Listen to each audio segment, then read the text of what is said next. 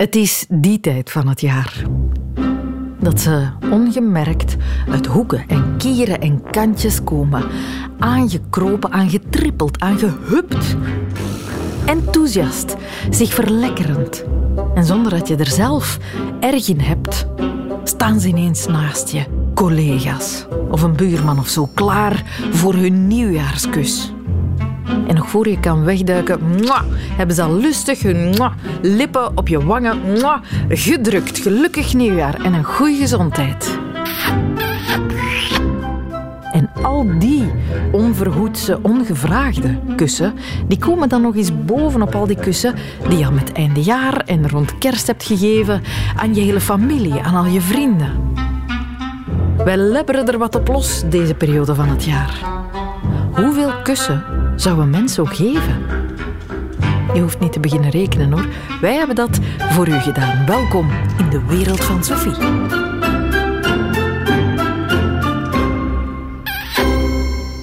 Allee, tenminste, reporter Anke heeft ze geteld. 1, 2, 3, 4, 5, 6, 7, 8, 9, 11, 12, 13. Kerstvakantie. Het is weer die tijd van het jaar. Kom, we moeten heel veel dikke kussen aan tante Ank geven. De tijd van het kussen. Gemakkelijk. Het kerstkussen, kerstavond en kerstdag.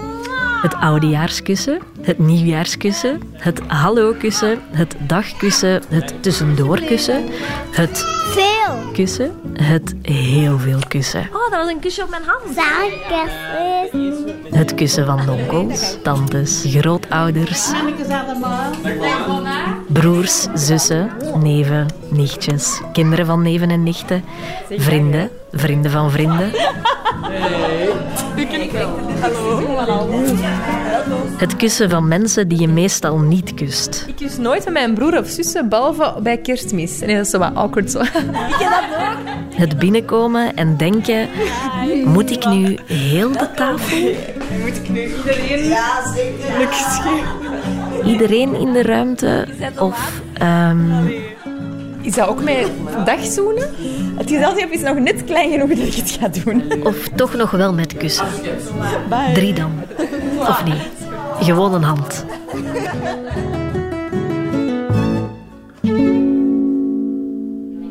Eén, twee, drie. Ik heb de afgelopen dagen mijn kussen geteld. Vier, vijf, zes, zeven, acht, negen, tien, elf, twaalf, dertien, 14. 23 december ben ik begonnen. De eerste dag van de kerstvakantie. En meteen de dag van feest nummer 1. 21, 22, 23, 24, 25. Verdikt 27 kussen. Morgen de rest. Dank u. Morgen meisje. Feest nummer 2. Het is kerstavond. Nu is, nu is dat nog geen drie, hè? Ik kom binnen in een bijna volle woonkamer. Vijf minuten later ben ik al 22 kussen verder. Plus die 27 kussen van gisteren. Dat is dan al een totaal van 49 kussen. En dan moet het nog 12 uur worden. Hoeveel minuten is het nog?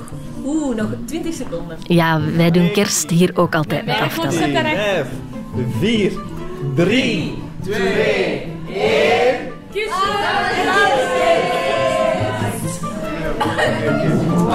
Zalige kerst. We botsen, we zoenen, we passeren, we giechelen, we kussen tot we iedereen gehad hebben.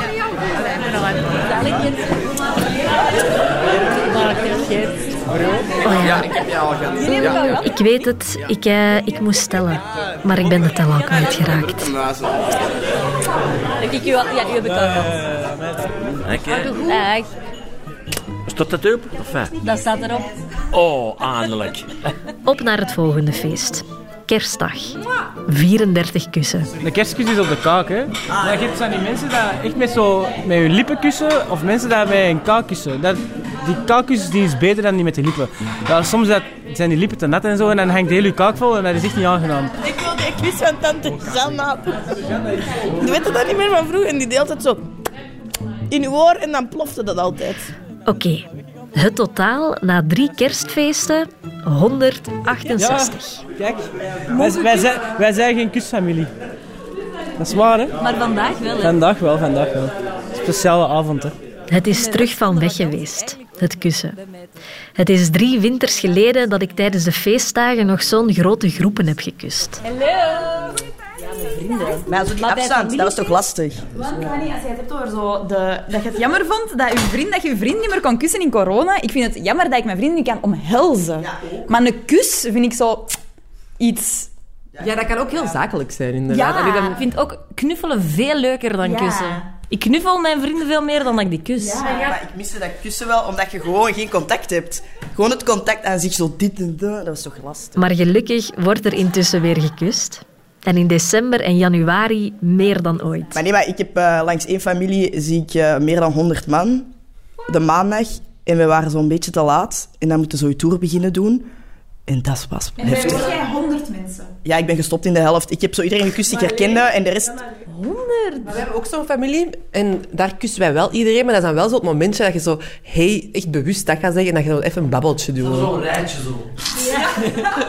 Net niet, maar dat is dan wel tof dat je zo even van ik ga je nu even bewust dag zeggen, om dan ook even nog een gesprekje te kunnen hebben. Dat is wel het voordeel van dat kussen, denk ik. Hi, ça va? 169, 100, 181, 182, 83, 184, 203, 7, 208, 209, 210 zijn het er ondertussen. Een verjaardagsfeest later zijn het er 263. Dat wel een gênant... ehm, niet gênant, maar zo... Oh shit, wat moet ik nu doen? Dus ik was gisteren jarig en ik kwam op straat mijn buurt tegen. En ik zo, ah, gefeliciteerd. En die geeft mij één kus. En ik ben zo... Ik trek terug. En zij zo een tweede kus aan het geven om zo drie kussen te geven. Maar zo dat moment, dat is echt zo... zo nee, ja, oh, zo, ja, merci, dank je, ja, dag. Ah ja, ik zeg dan drie kussen, hè? Dan heb je direct zo... Ja, wel, dan drie kussen. Ja, ja, ja. ja. Die ongemakkelijkheid is toch niet zo erg? Ah ja, oké, en dan even weg en dan oké. Bij mijn vorig werk kwamen de collega's binnen en gaven die elke ochtend aan iedereen een kus. En ook, ja, en, ja, maar ja, dat was in Brussel. En ook bij, in Brussel bij vergaderingen, als je mensen voor het eerst ontmoet, geeft hij in het begin een hand. En op het einde van de vergadering geeft hij een kus. Dag. En dan de volgende keer... Ik dat super raar. Dat is toch even goed om, om snel, snel connecties te creëren. En dan is het oudjaar. Opnieuw veel mensen bijeen. Maar hoe gaat ie? Moet ik die allemaal kussen? Wij waren ons aan het afvragen wanneer dat mensen hier stoppen met tour te doen. 263, 264, 265, 267, 267, 200. Dit is een onmogelijke opdracht. Kussen tellen op nieuwjaar. 272, 273,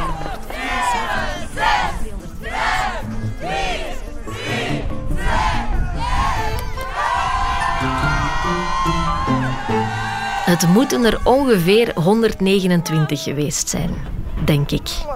1 januari. Gelukkig nieuwjaar en, veel succes met, met werken. Bommas bezoeken en nieuwjaarsduik bij vrienden. Plus 39 kussen, dat maakt 431 in totaal. Dat waren er vier. 2 januari. Een verlaat nieuwjaarsetentje. Nee, niet kussen, niet kussen. Ik ben ziek. De tol van het vele zoenen. Jij ook, wat? ik ook. En daar ben ik gestopt met tellen. Ja, de echte zoenen zitten erop. Die hebben ons allemaal ziek gemaakt. Want toen lag ook ik ziek in mijn bed. Nog een kleine kuch ter afscheid. Zeg dag, hè? Je zou voor minder een fleuris opdoen, hè? Na 431 kussen op amper 10 dagen tijd.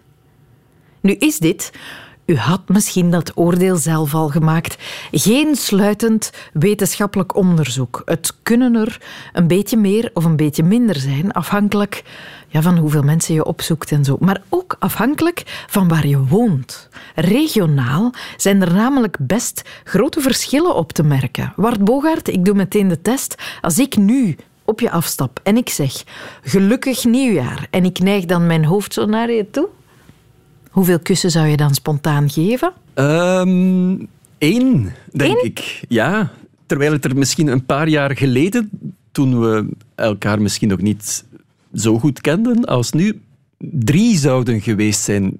Ja, een soort feestelijke drie. Ja, dat is toch iets eigenaardigs, denk ik dan. Dat hoe formeler het eraan toe gaat en hoe groter de afstand is tussen de twee personen, ja, hoe meer we lijken te kussen. Dat, dat is iets heel Ah ja. eigenaardigs. En dan zijn er natuurlijk ook nog eens, wat ook meespeelt, ja, de regionale verschillen die ervoor gaan zorgen ja, dat, dat kussen dat dat absoluut geen absolute wetenschap is. Hoewel er voor de studie van het kussen wel degelijk een naam bestaat, heb Ah ik ontdekt. De filematologie. Filematologie. Ja, maar ik zou niet graag een filematoloog zijn, want er Maar valt... ik denk wel dat je met het woord kan leren tongkussen. Maar dat is voor een ander keer. Dat is voor een volgende aflevering. Maar ik zou niet graag een filematoloog zijn, hoewel ik dan alles zou weten over kussen en misschien ook over hoe je moet kussen. Maar er valt gewoon geen pijlen op te trekken over de regels van het kussen. Ik ben bijvoorbeeld zelf, ik ben een West-Vlaming, maar we hebben ook een Vlaams-Brabantse tak in de familie. En bij familiebijeenkomsten heb ik het heel vaak ja, moeten aanschouwen ja, hoe mijn West-Vlaamse onkels en tantes toch een beetje wenkbrauwen fronsend staan toe te kijken hoe lustig er op losgekust wordt bij die Brabanders, bij die Brabantse tak Ah ja? van de familie, terwijl dat in West-Vlaanderen toch allemaal veel Ja? terughoudender is. Heb zal- ik de indruk toch? Wel, ik zal u zeggen dat ik eh, dus eh, familie heb in Wervik. Ja. Waar ze, dat is diep West-Vlaanderen. Dat is heel diep, ja. Daar- Vier kussen geven ze daar. Vier? Vier. Ja, maar dan zal het ook veel, weer afhangen aan wie ze die eh, zullen geven. Ah ja. En eh, welk geslacht er is. Dat zijn allemaal dingen die, die meespelen. Eh, ja, het, het zou bijvoorbeeld allemaal nog veel moeilijker zijn, denk ik, als er ook nog een Kempische tak in de familie zou zijn. Want die hebben zo'n klein beetje dezelfde terughoudendheid als het over kussen gaat. Alleen bij formele aangelegenheden. Hè, nieuwjaar, trouwfeest, verjaardagsfeesten. Maar daarbuiten de gewone vriendschappelijke kus, ja, dat is toch allemaal al veel stroever dan? In bijvoorbeeld Kempen? in Antwerpen en in Brussel en in de grote steden. Ja, in de Kempen is het allemaal wat, ja, ligt dat toch allemaal wat moeilijker. Terwijl dat toch gezellige mensen Terwijl zijn. het toch gezellige mensen zijn, zou je denken. Ja, en dan moeten we het ook nog hebben over hoe je kust. Want wat doe je bijvoorbeeld met je armen terwijl je kust? Leg je die op de schouder, geef je een knuffel. En heel belangrijk ook, raak je met je lippen de wang Ah, van ja, je kuspartner. Of leg je alleen maar je wang tegen de andere wang en maak je een kusgeluid in het ijle. Moi. Ja, en als je kust, als je er dan voor kiest om te kussen, duw je dan je lippen hard en lang tegen de wang? Of juist niet? Ook daar zijn heel wat regionale verschillen en ook generationele evoluties die het op familiefeesten en zeker op gemengde familiefeesten ja, nog moeilijker maken. Hè? Want je West-Vlaamse tante, ik zeg maar iets, ja, zal het misschien moeilijker hebben met een dikke plakkert eh, dan je Kempisch neefje. Enzovoort, en zo verder. En stel je voor dat er dan nog een Franstalige aangetrouwde bij komt, die altijd overal iedereen kust. Ja, wat doe je dan? En spreek je terwijl je kust. Dat is ook iets heel interessants. Je zou kunnen Ah, zeggen... ja. Ja, want, want dat, dat zou kinderen kunnen eh, eh, eh, de wetenschap van het splitsen in lettergrepen bijbrengen. Hè. Gelukkig nieuwjaar. Hè. Maar goed, of zeg je gelukkig nieuwjaar na het kussen. Dat zijn allemaal dingen waar je rekening moet mee houden. Nog een klein vraagstukje. Welke wang bied je het eerste aan. Er bestaan filematologische kaarten waarop je kan aflezen welke wang je aanbiedt als je in een bepaalde regio woont. En daaruit zou je kunnen besluiten dat hoe zuidelijker je woont, hoe vaker je geneigd bent om je linkerwang als eerste aan te bieden. Zijn er mensen die links kussen? Blijkbaar. Ik vind dat ook verrassend. Zo raar. Ik heb er nog nooit bij stilgestaan, maar ik heb het gisteren even getest. Ik ben een rechterwangaanbieder. Ik van mezelf niet bewust, maar dat ben ik dus. Ja, maar dat is, je kan daarmee lachen, maar dat is superbelangrijk. Want het gebeurt niet weinig dat een kus vol op de lippen slechts op het nippertje vermeden kan worden, of helemaal niet. En dat wil je toch niet voor hebben met je onkel André uit de Kempen, kan ik me voorstellen. Allemaal dingen dus... Los op de mond. allemaal dingen waar je dus rekening mee moet houden. En dan hebben we het inderdaad nog niet gehad over de hoeveelheid kussen die je dan uitwisselt. Hè. Eén of twee of drie of vier. Uh, daar is bij ons in België nog niet zo heel veel variatie in. Doorgaans zijn het er één of drie. Maar in of Frankrijk... Vier. Ah, ja, of vier in Wervik, Ja. neem ik hier nu net. Uh, daar was ik niet van op de hoogte. Maar doorgaand, maar in Frankrijk bijvoorbeeld, is het een ongelooflijke soep. Faire la bise uh, heet het daar. Maar hoe faire je la bise? Want dat is namelijk heel regionaal verschillend. Ook daar bestaan filematologische kaarten over, over hoeveel kussen je waar moet geven. Uh, doorgaans volstaan twee bises. Maar in de Provence gaat het eerder richting drie. En rond Parijs en in Nantes, helemaal in het westen van Frankrijk, daar zijn het er, net als in Wervik, vier. Behalve op treinperrons. Wat blief? Want daar... Treinperrons? Ja, want daar is het kussen sinds 1910 bij wet verboden. Echt waar, nog een oude wet, omdat men toen bang was met al die afscheidnemende soldaten dat de treinen vertraging zouden aflopen, terwijl die soldaten nog hun lief aan het Oh, dat moet toch ook een zurige stationschef geweest zijn die dat beslist heeft. Ja, en, en dan zijn we eigenlijk nog alleen nog maar bezig over Frankrijk en België. Maar als je, over, als je naar de bredere internationale context kijkt, in Spanje, Italië, Griekenland, Duitsland, Hongarije, Roemenië, Kroatië, Bosnië, daar zijn het er doorgaans twee.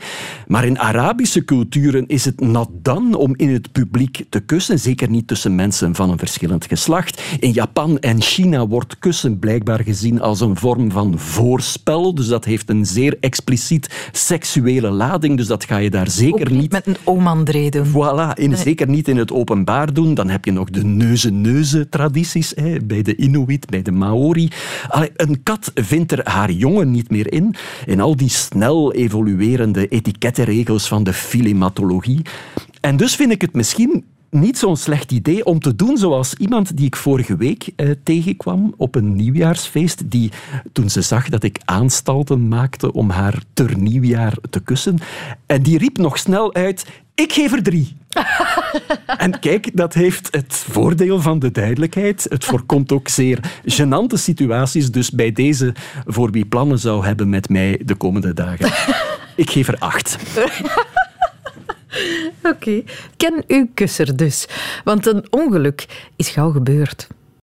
Maar hoe zou dat komen, hè? Dat de Kempenzoon het liefst bij het binnenkomen gewoon eens wuift naar het gezelschap en dat ze in Wervik kussen tot het ochtendgloren. Daarvoor heb ik een professional gecontacteerd, namelijk hoogleraar psychologie Vera Horus van de KU Leuven. En moet je nu wat weten? Wel, een groot deel van die verschillen zijn eigenlijk een illusie. Um, er zijn hele grote verschillen tussen vriendenkringen en tussen families.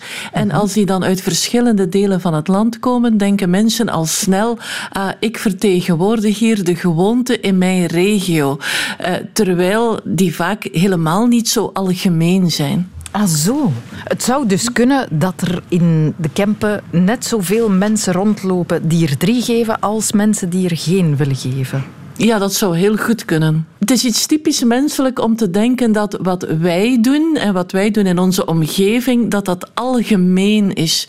Dus een West-Vlaming die drie kussen geeft, of misschien maar één, of, of er vier geeft, die gaat gemakkelijk van zichzelf denken, ah, bij ons in West-Vlaanderen doet iedereen dat zo.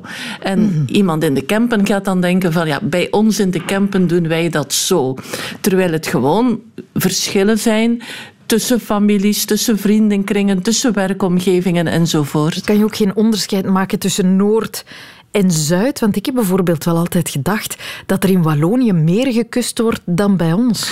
Ja, die verschillen op wat grotere schaal zijn er wel zeker. Dus in Wallonië wordt er inderdaad al een pak meer gekust, ook tussen collega's en vrienden, dan in Vlaanderen. En als je nog verder naar het zuiden gaat, naar landen als Spanje en Italië en Portugal, daar wordt er dan nog meer gekust. Dus er zijn wel culturele verschillen, eh, maar op de kleine oppervlakte van Vlaanderen zijn die niet zo groot. Toont zich dat ook in andere begroetingen?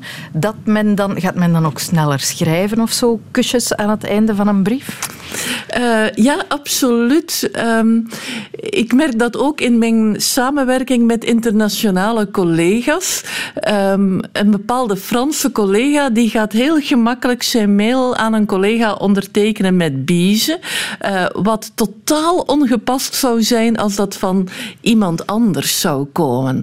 Uh, maar je merkt het bijvoorbeeld ook bij informele communicatie in de emojis die mensen gebruiken.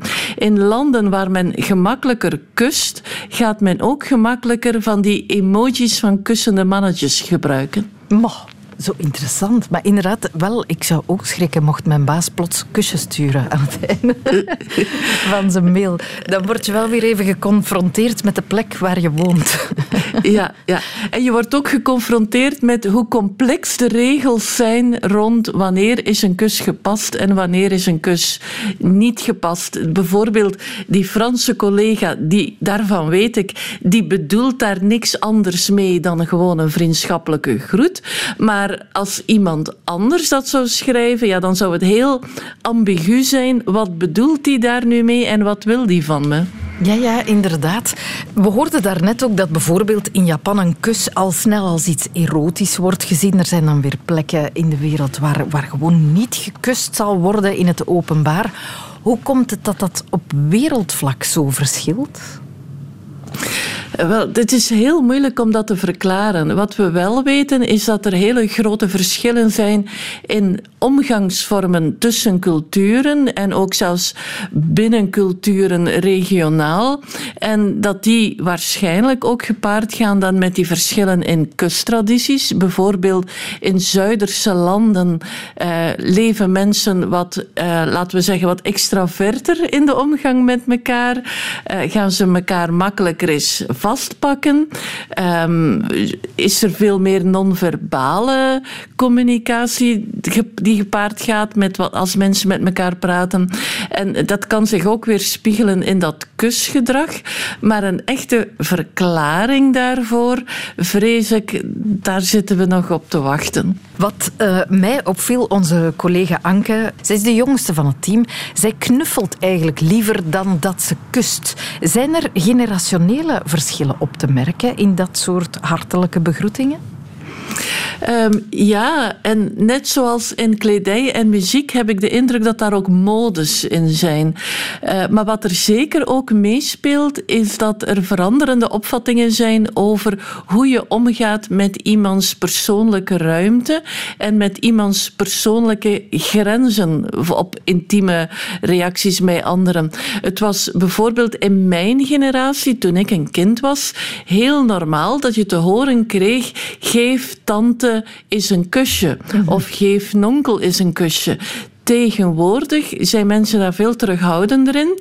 Um, als een kind graag een kusje geeft aan tante of nonkel, dan is dat oké. maar als een kind dat liever niet doet, gaat men veel minder vaak dat kind dwingen om dat te doen.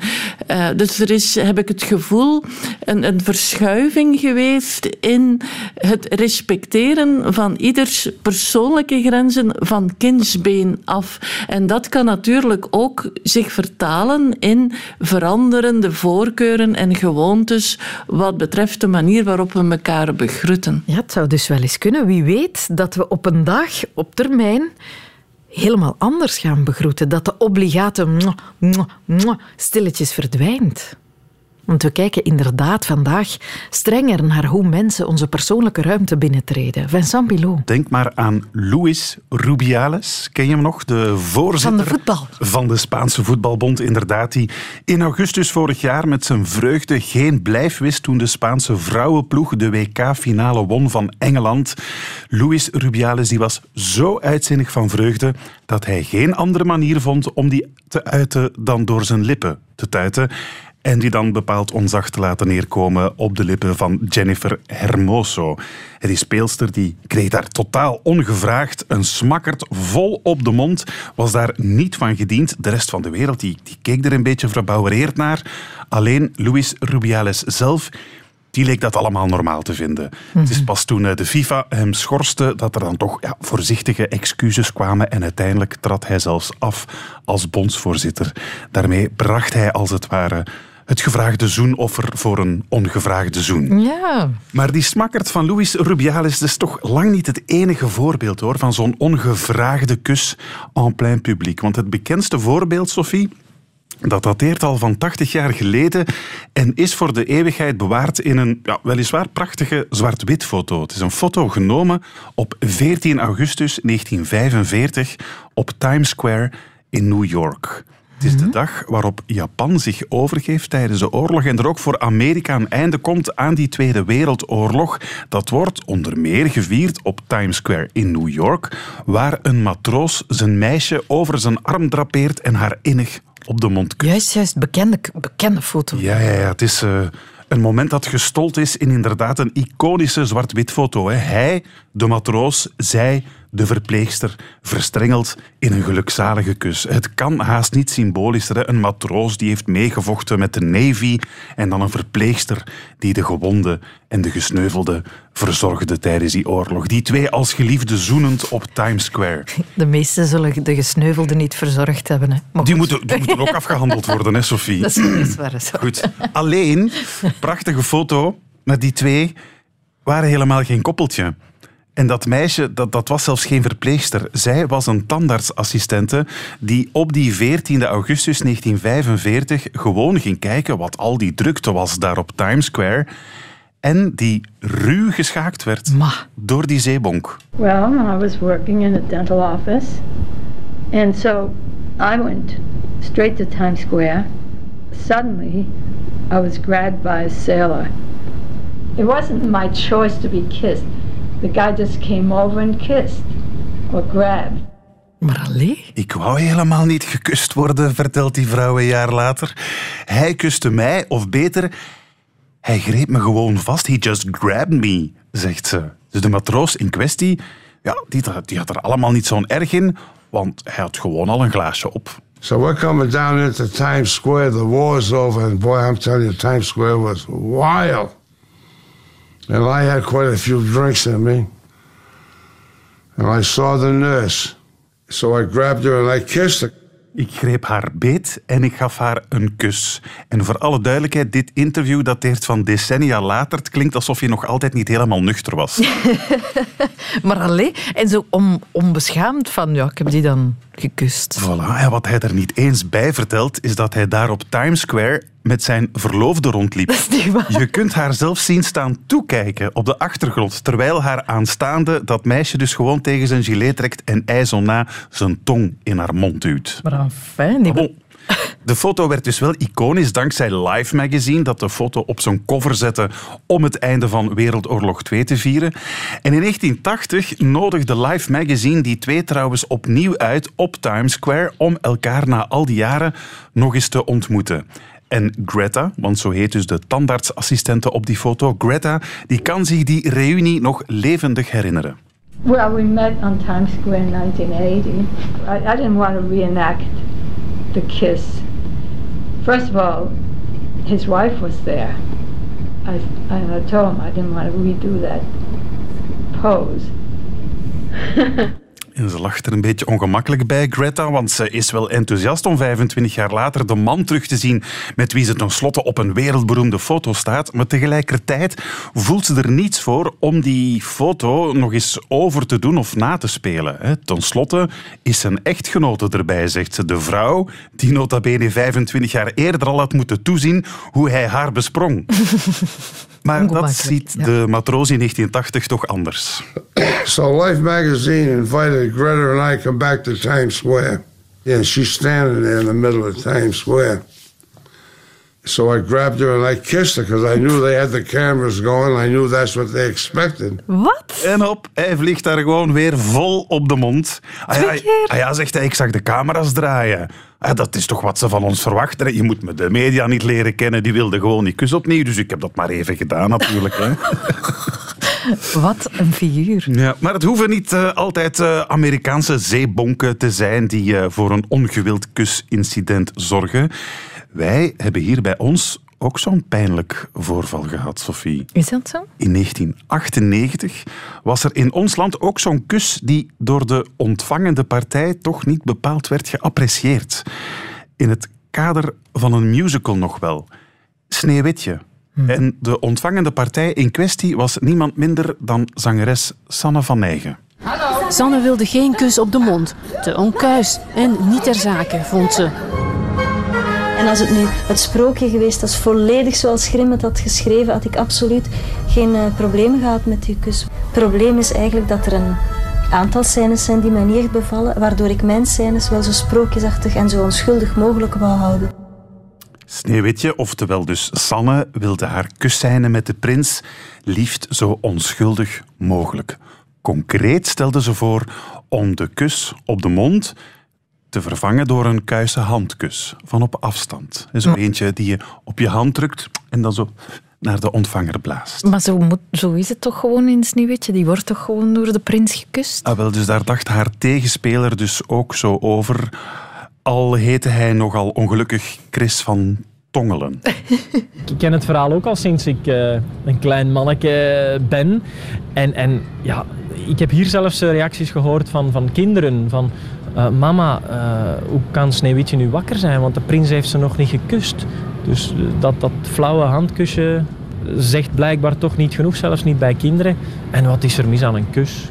Ja, wat is er nu mis met een kus? Zelfs de acht tot negenjarige kinderen in de zaal, die eisen toch een klein beetje meer overgave van Sanne. Het is een sprookje en dan vind ik wel dat het in een sprookje een mondkus mag zijn. Hè. Als de prins haar wakker kust, eh, is het op de mond, eh, niet op de hand. Ik vind het op de mond veel romantischer. Sanne is een beetje preuts, denk ik. Ehm, ze zal niet willen kussen.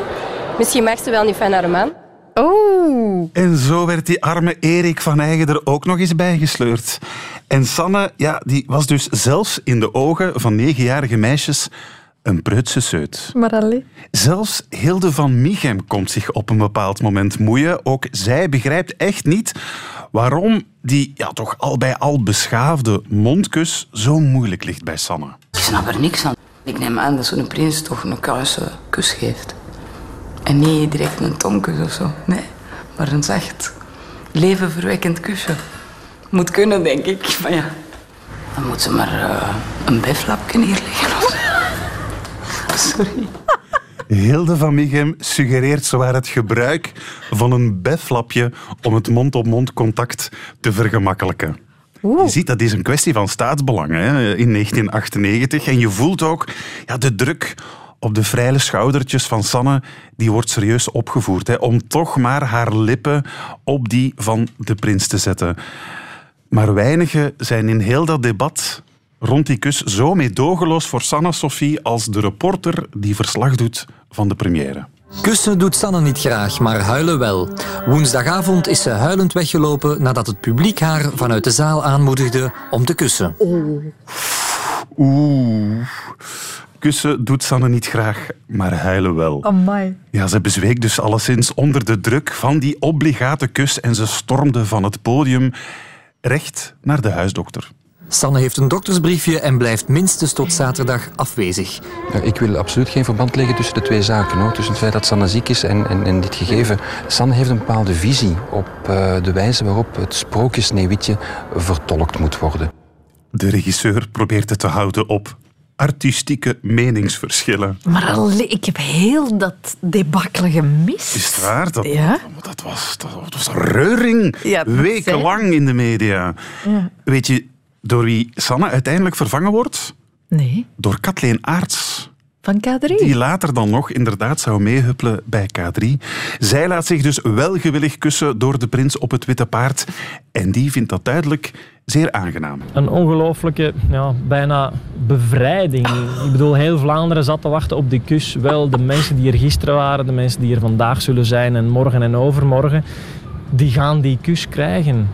Echt waar. En, en, en met volle overtuiging. Een bevrijding. En zoals alle sprookjes, eind goed, alle goed. Ja, voor Chris van Tongelen dan toch.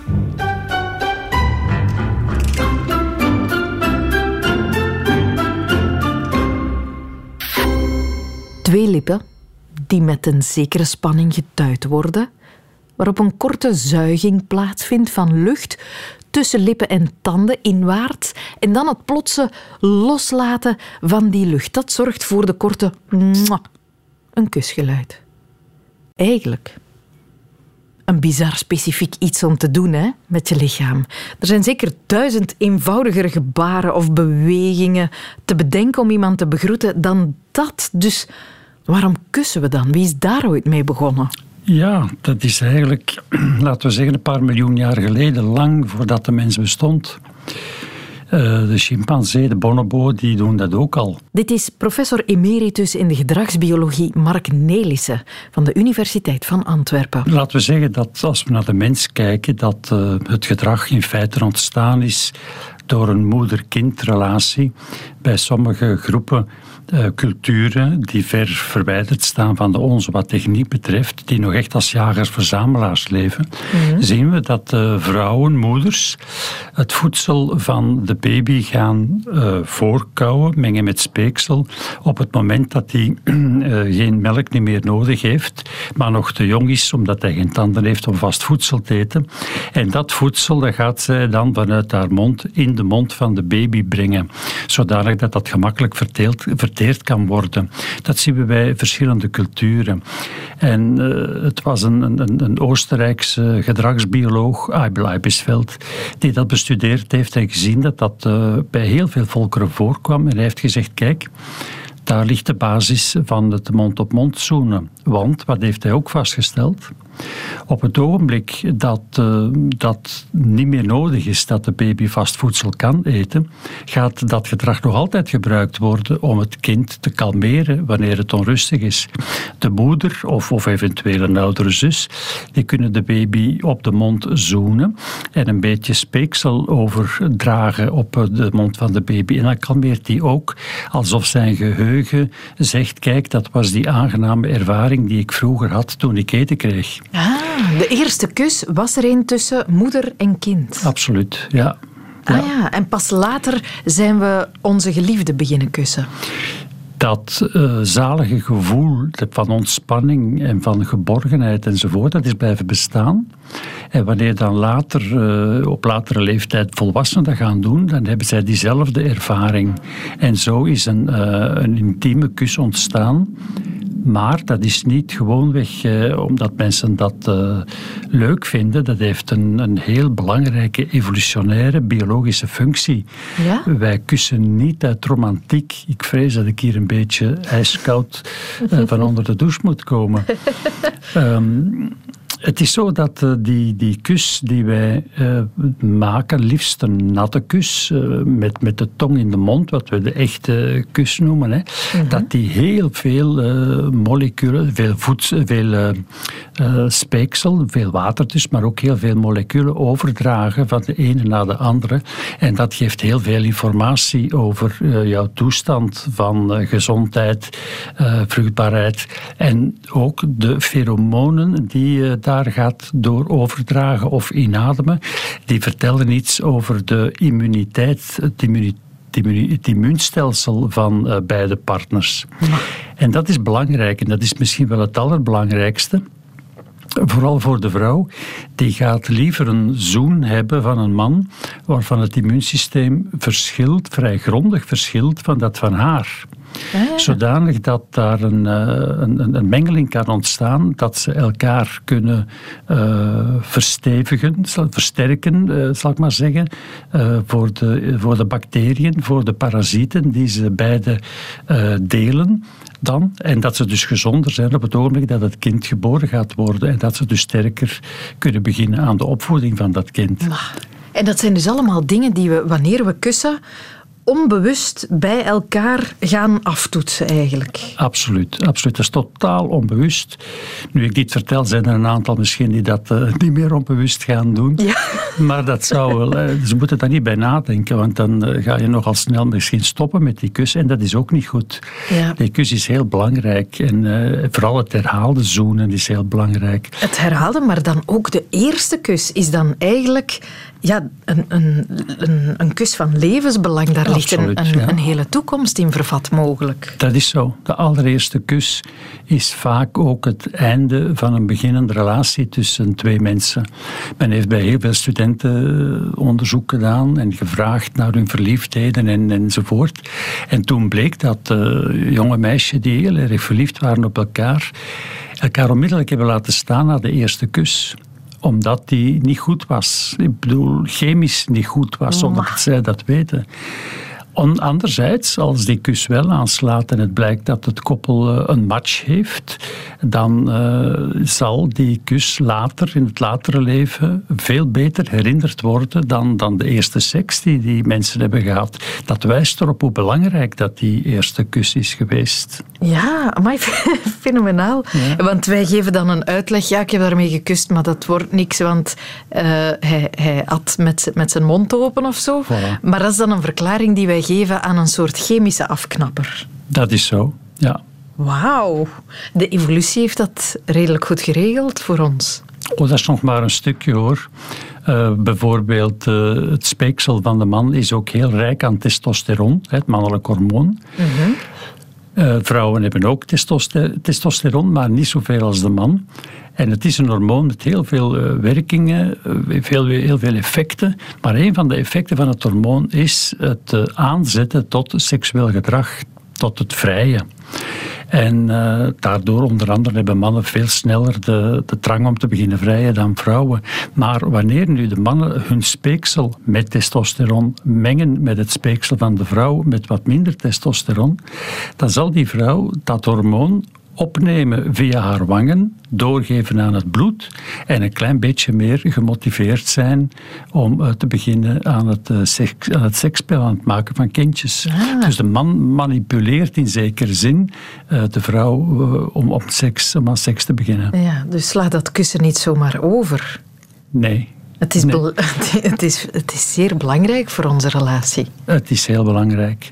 Zo belangrijk zelfs dat vooral vrouwen aan de hand van de kus in een relatie gaan meten, weer een keer onbewust, of dat de relatie nog wel goed is.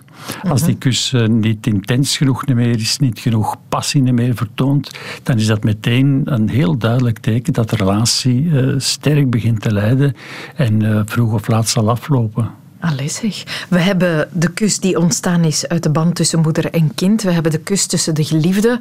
Vandaag de dag kussen we ook eh, onze vrienden, soms zelfs collega's. Op de wang dan meestal wel. Dat is, Ja. Collega's is zelden met de tong.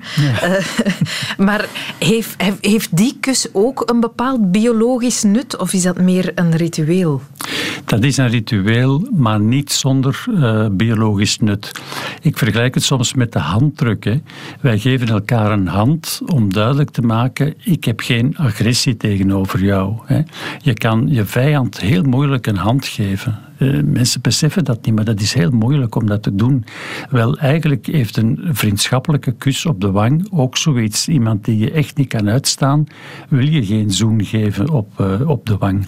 En dat is ook eh, een, een ritueel dat is uitgevloeid, dat is ontstaan uit die, uh, moeder-kindkus. Uh, maar heeft hier dan weer een heel andere betekenis gekregen. Namelijk de, de, de, vriendschap, de, de, de, het vertrouwen uitdrukken. De, de, betonen dat je eer hebt voor de ander. Als je iemand zoent, dan, dan wil je eigenlijk zeggen: ehm, ik, ik, betrouw jou en, en, ik heb wel eerbied voor jou. Een beetje zoals een handdruk. Het begon allemaal meer dan een miljoen jaar geleden bij een moeder en haar kindje.